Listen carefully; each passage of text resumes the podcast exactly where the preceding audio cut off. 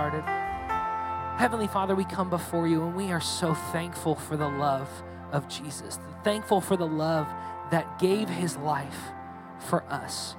And this morning, as we move forward into the word, we ask Jesus that you will open up our minds, open up our hearts, open up our ears, open up our eyes to hear, see, and learn what you have for us today. We put our focus on you 100%. We put away the distractions. We put away anything that would try to come between us and your Holy Spirit this morning. In Jesus' precious name we pray. Amen. Amen. You may be seated. It is great to be here this morning with adults. I spend so much time with kids that sometimes it's just good to be with big people. It's great. Thank you so much for the opportunity, for coming and listening.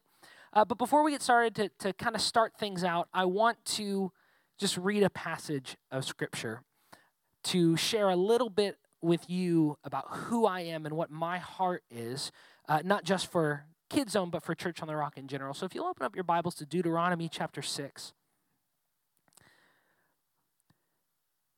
This is um, a speech of Moses as he was they were preparing to take the promised land and he's going back over the, the laws that God had given them. And so this is what he said to the people. He says, Now this is the commandment, the statutes and the rules that the Lord your God commanded me to teach you, that you may do them in the land to which you are going over to possess it, that you may fear the Lord your God, you and your son and your son's son, by keeping all his statutes and his commandments, which I commanded you all the days of your life, and that your days may be long.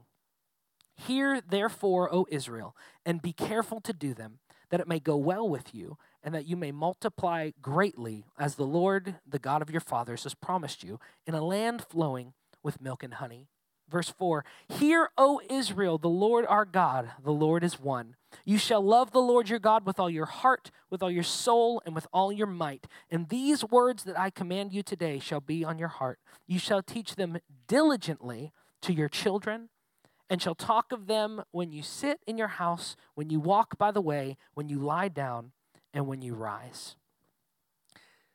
God has called each and every one of us to learn His word, to love Him with everything that we have, and to pass on that love and that knowledge to our sons and our daughters and those beyond, from our generation to the next generation. And that is why I am here. That is why I do what I do. My passion is to help you, partner with you as parents, as grandparents, as just family of the family of God.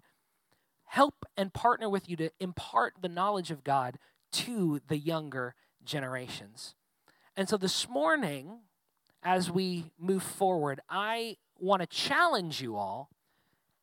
Let's partner together. Let's do it together. We can't I can't do it alone, you can't do it alone. Let's all work together to really invest in the next generation. But for a minute if you would, just bear with me. I want to take a step back and just say something real quick. Can I do that for a second? Can I take a few minutes out? So, who in here by show of hands has had just the best year? 2019 has been a great year for you. It's been good. I don't know if something, you know, maybe you got engaged, getting married, had a baby, bought a new house. It's just been a good year. How many? Good year? Yeah. All right, don't be shy. It's all right. Everyone else is doing it. You can do it too. No, it, it's, it's been a good year. Okay, now, for all of you other people out there, how many of you just had a really bum year? Like you are ready for 2019 to be over. You are ready for 2020. All right, we, we, we got a few. See, for me, it's kind of a little bit of both. Because on the one hand, we have had so many wonderful things happen here at Church on the Rock. We've seen, we bought a new building. I've got to design a brand new children's department with more room than I know what to do with, which is awesome. We've had so much growth in our ministry, and I don't just mean numbers wise, I mean, we are seeing kids grow in their knowledge of God, in their spiritual lives. We're seeing uh, our, our ministry being impactful in these kids' lives, and it's wonderful. Um, our Sidewalk Sunday School that we do every week, we started a new one about a year ago. That new one is now our biggest consistently by far, I would say. And we are just, we're seeing so much growth, and it's been such a good year. But on the other hand, this is absolutely 100% a year I cannot wait to be over with and just be done with.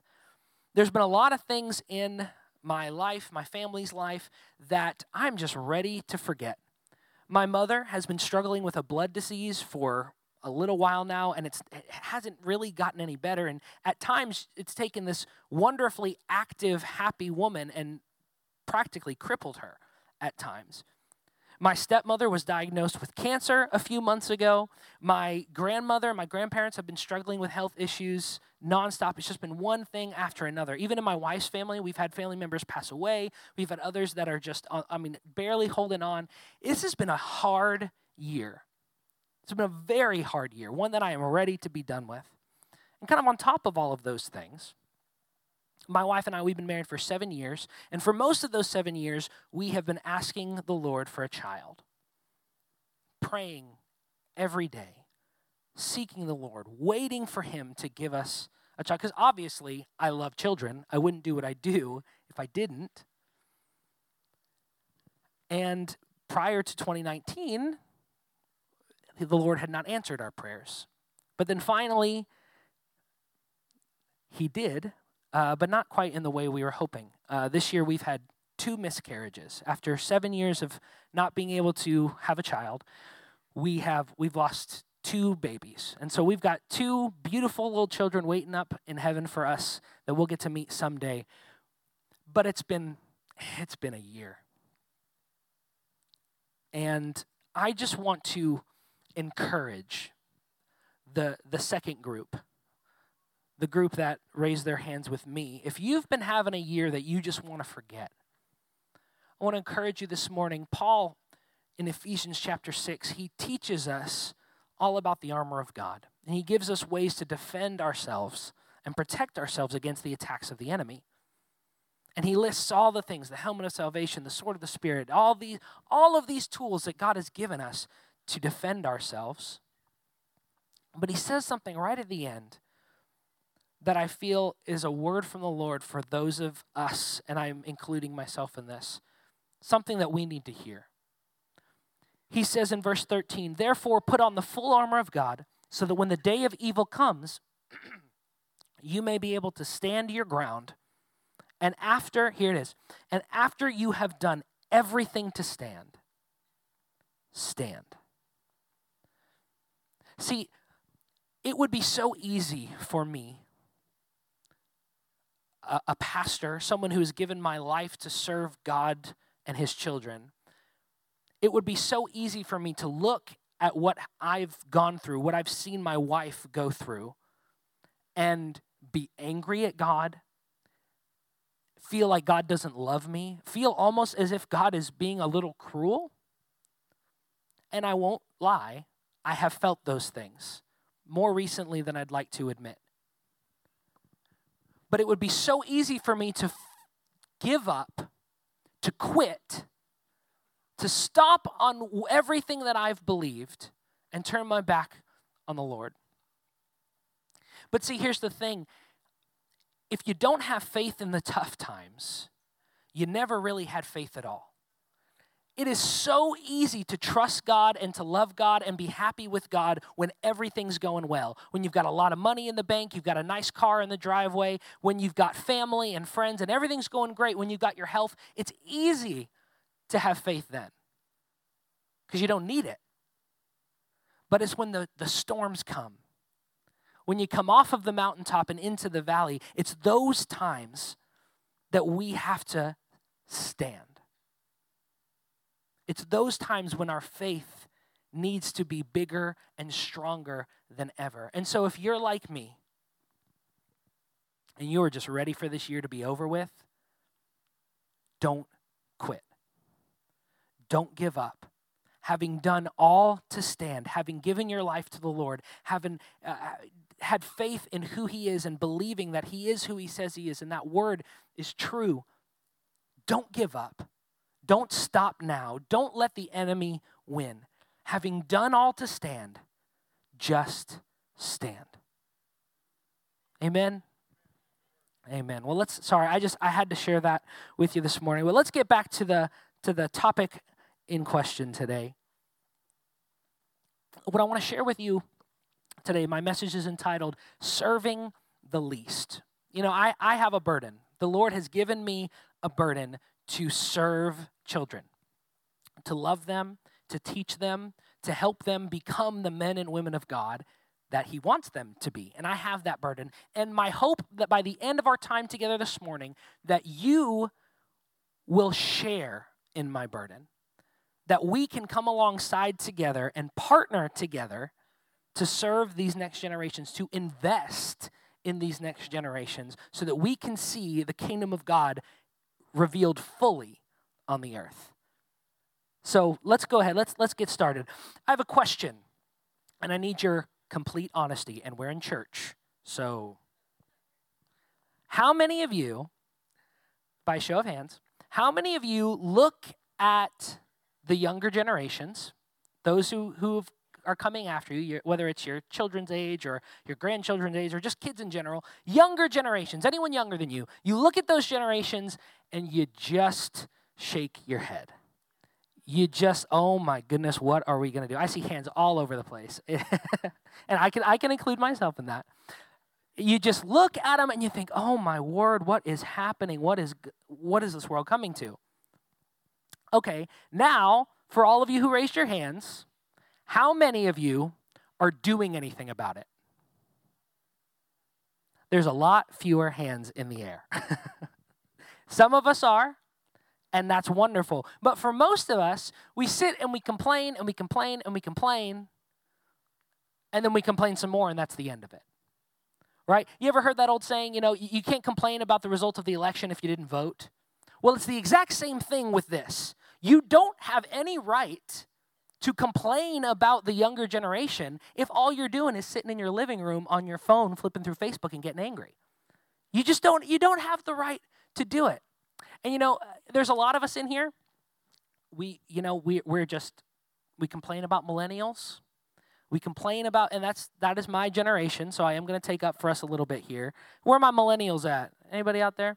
So a lot of you sit there and complain about millennials, and then uh, there's some more of you that complain about millennials, but don't realize you're actually co- complaining about Generation Z. And so to to, des- to differentiate here, I'm just going to show you here the difference here. So millennials are kids, people born from like 1980 to 1983, all the way to like 1996, maybe even to 2000. It's you know we argue over where the beginning and where the end are, but for the most part, people from like age 20, 23 up to 37 and 40, somewhere around there. Okay, those are millennials. They're young professionals with families that have careers.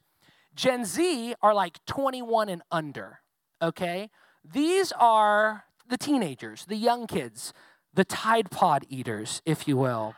Um, so just just to, just to say, you know, Gen Z, they eat Tide Pods. Millennials elected Trump. So just so we're clear, just so no, I, I'm I'm kidding. Gen Z, can I talk to you guys for a second?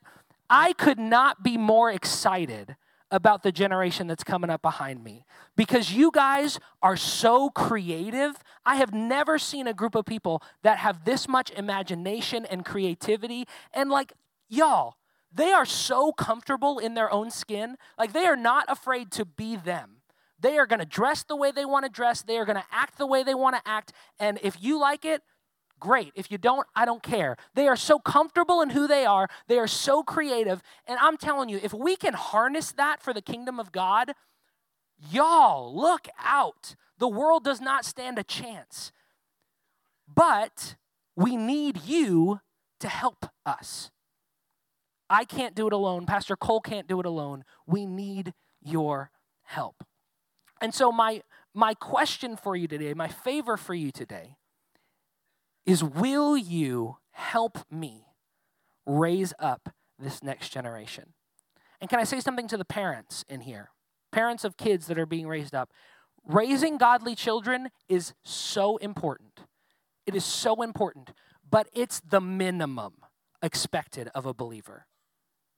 Raising a godly family is a number one priority, but it's also the lowest passing grade. Okay, if we want to be obedient to Christ and what He's called us to do, raising godly children is a given. Everything else that we do is where we start to serve and where we start to take ourselves out of ourselves and really commit our lives. And on that, how many parents do I have that have kids in Kids Zone? Can you can you raise your hands for me? Let me see you. Awesome. I have to ask you a favor. And this is very important. I am trying to change the the culture. I'm trying to change the conversation around what we do in Kid Zone.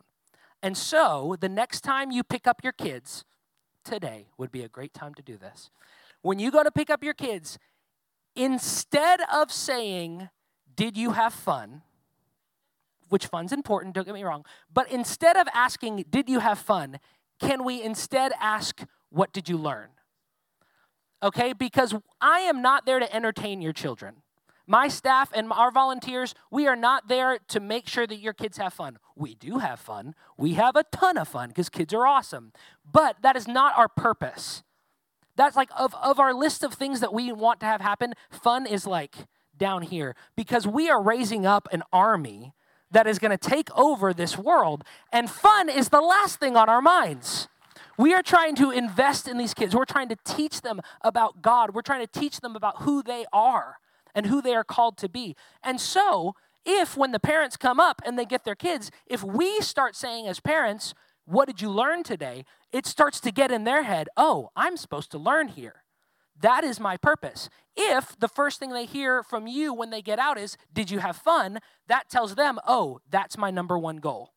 My goal is to have fun, which again, we have so much fun. But that's like number four out of our priorities. You see what I'm saying? So if you can do that for me, I would be eternally grateful. Okay? Remember, not did you have fun, instead, what did you learn? So in my line of work, I am constantly looking for volunteers and people to, to come help, and I hear a lot of excuses. I'm sorry, a lot of reasons. I hear a lot of reasons why people can't help in Kid Zone, okay? And so I'm gonna read you a couple and we're going to talk about them. So uh, the first one is I just don't like kids, or like me and kids don't get along. Have you anyone ever used that before as a justification for yourself on why you don't? Yeah, I thought so. If you don't like kids, that's your problem. Because kids, as I said before, are awesome. Kids are so much fun. All they want to do is have fun. That's literally their number one goal in life is to have fun. And if you can't like someone who just wants to have fun, that tells me that you're boring. It's true. I'm sorry, but it's true. Kids are awesome. So that is not a good excuse. Uh, reason. Uh, number two, well, you know, kids today, they just don't show me any respect. They just don't know how to act. Then teach them. Teach them how to act. Kids are not born, humans are not born with social skills. We develop them over time, we learn them. Someone had to teach you how to act. And so, if you don't think kids today are well behaved enough, then get in their lives and teach them how to behave. Don't complain about it. Number three, number three, excuse number three. I don't, ooh, ooh, y'all, I like this one. I don't have time. You, you do. We all have the same amount of time. We all have 24 hours in a day. We all have seven days in a week. We all have 365 days in a year. We all have the time if you're not working in Kid Zone, it's not that you don't have the time, it's just, and guard your hearts, it's just that kids aren't worth your time. And that's the truth. You can find time to do what you want to do. You can. You can find time to watch Netflix. You can find time to get on Facebook. You can find time to go shopping. You can find time to do things that you want to do. If you don't have time to work in kids' ministry, it's because they're not enough of a priority in your life. And I'm here to change that. The next, uh, this, is, this is a good one too. Right now, I just need to be in church with my family. I just need to sit with my husband, sit with my wife in church. Well, I've got great news. We have three weekend services, so you can sit one and serve another, and there you go. That is not a valid excuse or reason, whatever you want to call them. Um, oh, this one's rich. I don't have enough patience for kids. Ooh, this one I'll, see, here's the thing about patience Patience doesn't come from you, patience comes from God. It is a fruit of the Holy Spirit in your life. You either have patience or you don't have patience, right? And so if you don't have patience for kids, that's between you and Jesus. That is not my problem. You need to fix your walk. oh, we're having fun. Can we have fun in church? Is that okay? All right. And this one, the last one. This last one, this is my absolute least favorite. This one gets all over me. Don't you dare say this to me when I ask you about working for kids. It's it's just not my gifting or it's not my calling. That's a lie. And Jesus is about to back me up. So let's open up our words and find out what he has to say. Mark chapter 9, starting in verse 33, if you will. It says this It says, And they came to Capernaum, and when he was in the house, he asked them, What were you discussing on the way? Them being his disciples, him being Jesus. But they kept silent, for on the way they had argued with one another about who was the greatest. And he sat down and called the twelve, and he said to them, If anyone would be first, he must be last of all and servant of all. And he took a child and put him in the midst of them, and taking him in his arms, he said to them, Whoever receives one such child in my name receives me, and whoever receives me receives not me, but him who sent me. So here we have the disciples. They are arguing over who is the greatest. Now, I think it's important to note Jesus does not chastise them for their quest for greatness. Greatness is not something to be quelched in the life of a Christian. We, we get so kind of hung up sometimes, we want to be humble. But being humble and being great are not mutually exclusive. In fact, humility isn't really tested until you're great, right? And so Jesus is not chastising them for wanting to be great. He simply needs to redirect them to show them what greatness really is. And so, what does he say? If you want to be great in the kingdom of God, you need to serve. You need to go low. Put yourself below everyone else. If you want to be great in the eyes of man, you need to get a good job, you need to make lots of money, you need to have a nice house, have a nice car. There's nothing wrong with those things. I wish I had some of them, which I do have a great job, but all the other stuff, you know, we're, we're just believing in faith, Jesus. But uh, that's great to have all those things if you want to be great in the eyes of man. But if you want to be in the eyes of God, you don't need to go higher, you need to go lower. Okay? And here we're going to get a little uh, a little deep here, a little bit into the text. We're going to do a word study real fast. Can we do that? So he, Jesus says you have to be a servant of all and you have to be last of them all. And that word in the Greek that we translate into English as all, do you know what that word actually means? All. Everybody. That's just a little theology humor for you. But um, he calls us to serve everyone. And in case they had any questions about who all means, because, you know, the disciples had no problem serving the sick. We see that in Scripture. They had no problem serving the lost. Those were non issues. But what Jesus saw in them was there was one group of people who they weren't serving. In fact, there are multiple documented happenings in the scriptures in which this specific group of people were shooed away from Jesus by the disciples. And so, if there was any question on who all meant, Jesus comes over and he grabs who? A child and places him in the middle. And he says, This one. You want to be great? Serve this one. But he didn't stop there, he went deeper. And I want you all to catch this. If you don't hear anything else I say, hear this. Well, really, Jesus said it. I'm just talking about it. He said, Whoever receives one such child in my name receives me.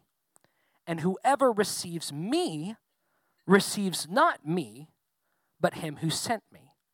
What Jesus is saying is when you serve children, when you serve those that are the least of these, because in Jesus' day, they were the bottom of the barrel when you serve them, it's not just an act of service, but it's an act of worship, it's an act of devotion, and it's an act of seeking who? The Father. if you want to grow in your relationship with the Father, if you want to seek Him more, if you want more of God, Jesus says, not Pastor Michael, Jesus says the way to do that is to serve children, to pour into children. I don't serve kids because I love kids, which I do. I do love kids, but that's not why I do it. What I, why I do what I do is because of Him. I want to please Him. I want to serve Him. I want to know Him more. And that's why I do what I do. There is no better reason, no better way for me to convince you to serve with children than that. No better way than to say when you're serving children, you are seeking God. And that is the purpose of us as Christians, right? If we're not seeking God, we're not growing. And if we're not growing, we're dying. And so we need to grow. So now that we're on that, we got that out of the way. Uh, there's a verse in James, James chapter 4, verse 17, and it says this. Says, Remember, it is sin to know what you ought to do and then not do it. Let me read that again because I think we're still kind of getting it. Remember, it is a sin to know what you ought to do and not do it. I have just told you what Jesus has commanded all of us to do. And if you're not doing it, you are living a lifestyle of sin. You're not just committing a sin and moving on. You are actively living in sin by not doing what you ought to do. And so, the ushers will have volunteer packets in the back, and anyone who does not pick one up on their way out will be living in a lifestyle of sin, and you need to, re- you need to repent. No, I'm, I'm kidding, kind of. But really, really though, it's plain and simple.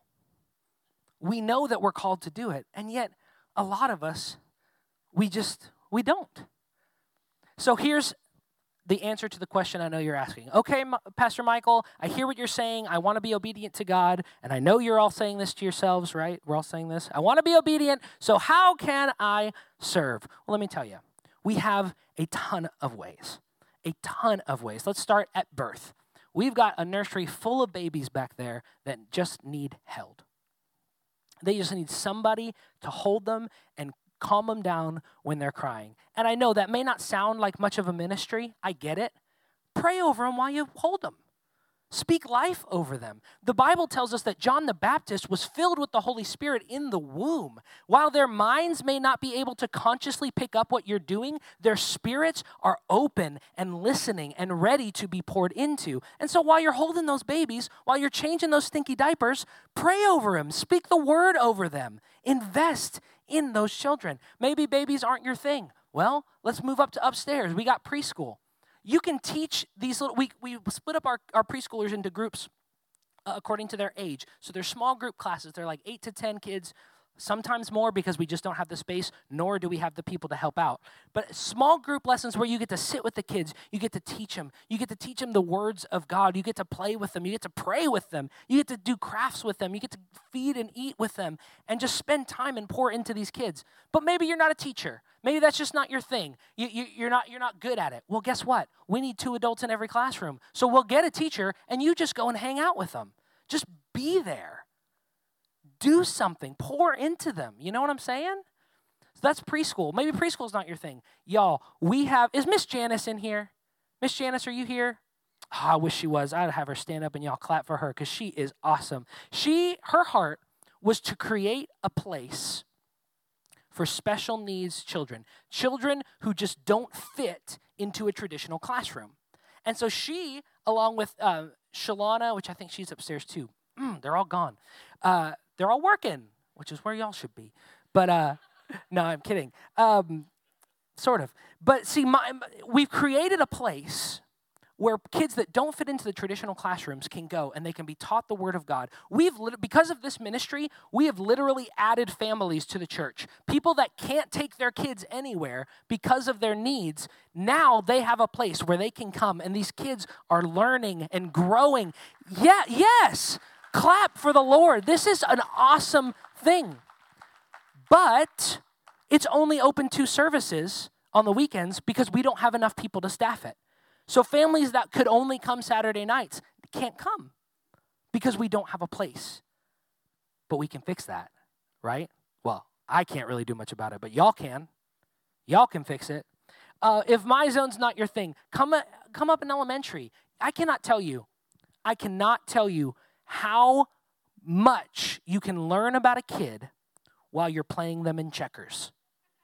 There is something about playing a game and just being right next to them that their walls just drop. And you we actually find out probably more than we should. But they they just pour out their yeah, I know. I know. They told me. They told me. We learn so much about these kids' lives when we're just sitting there playing games with them. And that's the thing. When we have 75 kids, which upstairs they probably got 50 to 75 kids in one room, there's only four of us. There's no way that we can get to all of them. We just can't. But you can. You can. Maybe kids, it, maybe it is. It's just kids, just the, the little ones, the younger ones, maybe that's just not your thing. I guarantee Pastor Cole could use help over at Powerhouse. I know he can because he's got a building full of on fire kids that need mentorship, that need someone to love them. And so if you can't help me, help him. There is always a place for you to get involved and to obey the commands of Jesus. One last thing about this, this verse as we're, we're coming to a close here, uh, about this passage in Mark. I want to point out to you who was Jesus talking to when he gave this command? His disciples, right? It was the disciples, they were traveling and they came to Capernaum and they were arguing, and his disciples. Well, there's a distinctive characteristic that all of his disciples shared that I would like to point out they all had a Y chromosome. Every single person inside of that room when Jesus was talking was male, including the child. Fun fact. They call it a him. Jesus was not telling women to serve children. Jesus was not talking to a group of women when he said, These are the ones you're supposed to serve. He was talking to men two men that would eventually lead the first century church. These were future pastors that he was telling, get off your high horse, stop worrying about being who's great, figuring out who's greatest, and serve these kids. If you're upset about the state of the culture, can I talk to the men for a second? Just the men. Ladies, by all means, listen in. But men, I'm talking to you right now. If you're upset with the state of all, our culture right now, it's your fault. It's my fault. It's our fault as men that for 40 years, longer than that, but I'm just talking about the last 40 years, the last two generations. For the last 40 years, we have sat by and let the women take care of the kids, and we've just sat in the pews and passed out the offering buckets. Uh, it's harsh, but it's true. If there's a problem in a society, it's because men have not taken their place as fathers, have not taken their place as priests, and we have allowed it to happen, we have two consecutive generations of fatherless children. And it's not just because daddies run off, it's because Christian daddies don't fill that gap. You have no idea how many kids I have come through my classroom that are being raised by a single mother. You would be amazed, and not in a good way. And on that note, single moms, you're doing a fantastic job. You are doing a great, great job. And you are doing everything that you can do. And you do what you can do, and God's going to take care of the rest. And I'm going to do what I can to take care of the rest. Men, these kids need dads. They need to know what a good man looks like and you have the power to show them. We just aren't. And that's got to change.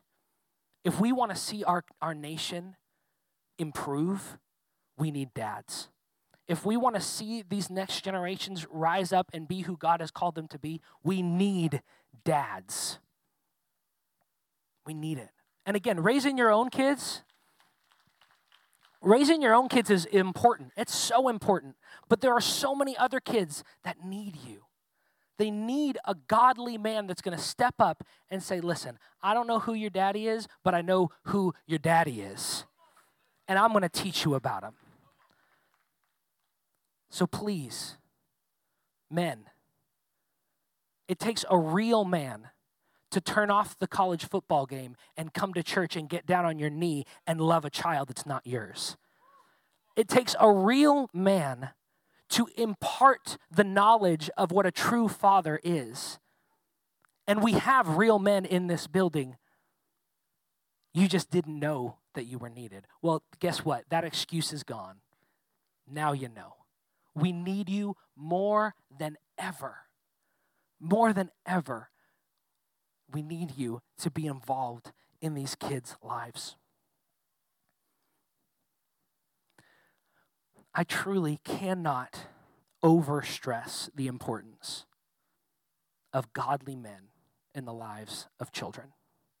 I cannot do it enough. So if nobody else hears me, men, please. Maybe you didn't have a good father. Be a good father to somebody else. Maybe you messed up as a father. Well, here's your second chance. Maybe you're too young Teenagers, maybe you're too young to be a father yet. Well, let's come here and I'll teach you how. We'll help you along the way and we'll pour into you while you pour into those kids. There is no reason. Maybe you're retired. Maybe you think your child years are gone. Guess what? A child of God is never done. Your job in the kingdom is never over. And just because you may not be raising kids anymore in your own home doesn't mean you can't be raising kids in the kingdom. I'm telling you, we need you. I cannot do it alone.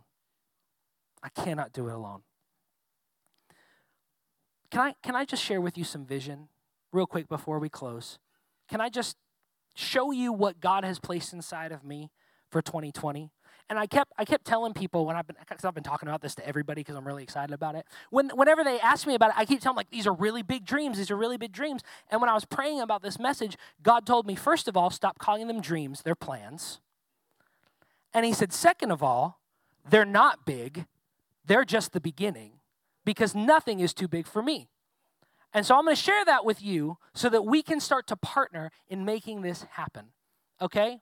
First thing is, I want to see Kid Zone, specifically the children's ministry of Church on the Rock, Texarkana. I want to see it be a beacon of hope for families all across our city. And I don't just mean kids.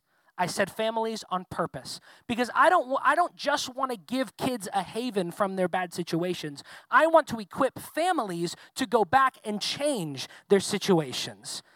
That's what I want to do, but I can't do it by myself. I would have done it already if I could. Okay? That's what I want to see. I want to see when we get into to our new building, our new home over there, I want to see Kids Zone to already be too small. Because kids are so hungry for the presence of God and they're so hungry for the love and the compassion and the community that they feel when they come through our doors that we just don't have enough space for them. That's what I want to see. I want to, and this is where I really need your help, I want to create a program that is specifically geared towards at risk youth. I want to create a place where teenagers and kids that live in tough areas, that don't have families at home or don't have families that will love them, where they can come after school on weekends in the summer, they can come, they can get a good meal, they can have a uh, they can have fun with their friends, but they can be mentored by Christians who know who God is and who want to share that with people. They can be tutored because y'all, they need it. These kids need help. Where they can be uh, taught the Bible and just shown what a family is. Someplace that they can come and be safe. Where they can play basketball and not worry about who's going to come by with a gun. And I'm not talking about New York or LA or Chicago. I'm talking about Texarkana, y'all. If you knew half the stories of these kids, if you knew half of the stuff that goes on in our public schools, it would break your heart. But we can do something about it. we can make a change. We can invest enough in these young people that this city is unrecognizable. Y'all know that we're like one of the highest per capita crime cities in Texas. Let's change that. And you know how we change it? Through our kids. We teach them what it is to love God and to love people with everything that's inside of them. You can be a part of it. There's a revival coming, and it's starting with the, the children and the youth, and it's happening, and you can be a part of it. You can, you can stand before God one day on Judgment Day, and you can, and when He asks, What have you done? You can say, I was a part of the revival, and not just as a spectator, but I was an investor in it. I'm, I helped make it happen. Imagine if you could say that. Guess what? You can. Help me. I cannot do it alone. I'm going to try, but I can't. I need your help. I know we, we have a long screening process because just underneath teaching children about God, our number one priority is our children's safety. So, not just anybody can get in there, don't worry, parents. We have a very intricate and detailed screening process. We do background checks, we check references, we do all of this stuff to make sure that our kids are safe. But once you get through that, y'all, the sky's the limit the things that you can do, the things that you can impart into these kids, there is no limit to it. My last question What if 30, 40, 50 years ago, 60 years ago, 70 years ago, what if someone like you had cared enough to pour into you when you were a child? Imagine how differently your world might have been Imagine how differently your life would be right now if someone like you who loves God were, would have taken the time to get down on their knee and love you and pour into you and serve you. Imagine what your life would look like. And then imagine what you could do for one of these kids. So, if that's you today, if you've heard what I've said, if you've heard the, the words of Jesus and you felt the pull of the Holy Spirit, we're going to pray. So you can, all, all across the room, we can bow our heads if you would. I don't want there to be any pressure on anyone. But if your heart has been tugged by the Holy Spirit, if you feel like anything that I've said today is resonating within you, I want you to raise your hands all over the room. If you if you hear the calling of God that you are are, are not doing what he's asked of you, we can fix that. Thank you. I see hands all over the room. Thank you for those hands. Come, talk with me after service. I'll point you in the right direction. Call if, if you don't have time, if you got to get out to lunch, call up the church next week. We'd be happy to start the process of screening and get you involved because I'm telling you, there's never been a bigger need than now. The harvest has never been big enough, bigger, and the laborers have never been fewer. We need you. Let's pray. Lord Jesus, we are humbled by your words this morning. God, we ask that you would write our hearts, that you would center our minds on the teachings and the words of Jesus, that you would help us to no longer come up with reasons why we shouldn't or reasons why we can't. But God, we will look at the reasons why we should, and it's because you've called us to do it.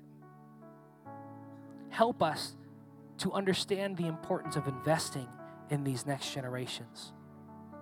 And God, give us the grace to do it. I pray, Jesus, that you will raise up leaders in, in this church that are burning and shining lamps to these children, that children from all over Texarkana who are lost and who are in need will see these leaders that you're raising up and they will be drawn to them, drawn to the power of your Holy Spirit and the anointing that you've put inside of their hearts. God, I thank you for every willing heart in this place. I thank you for every current Kid Zone worker, every single person that volunteers their time. I thank you for them, Lord. I pray that you bless them abundantly in this new year.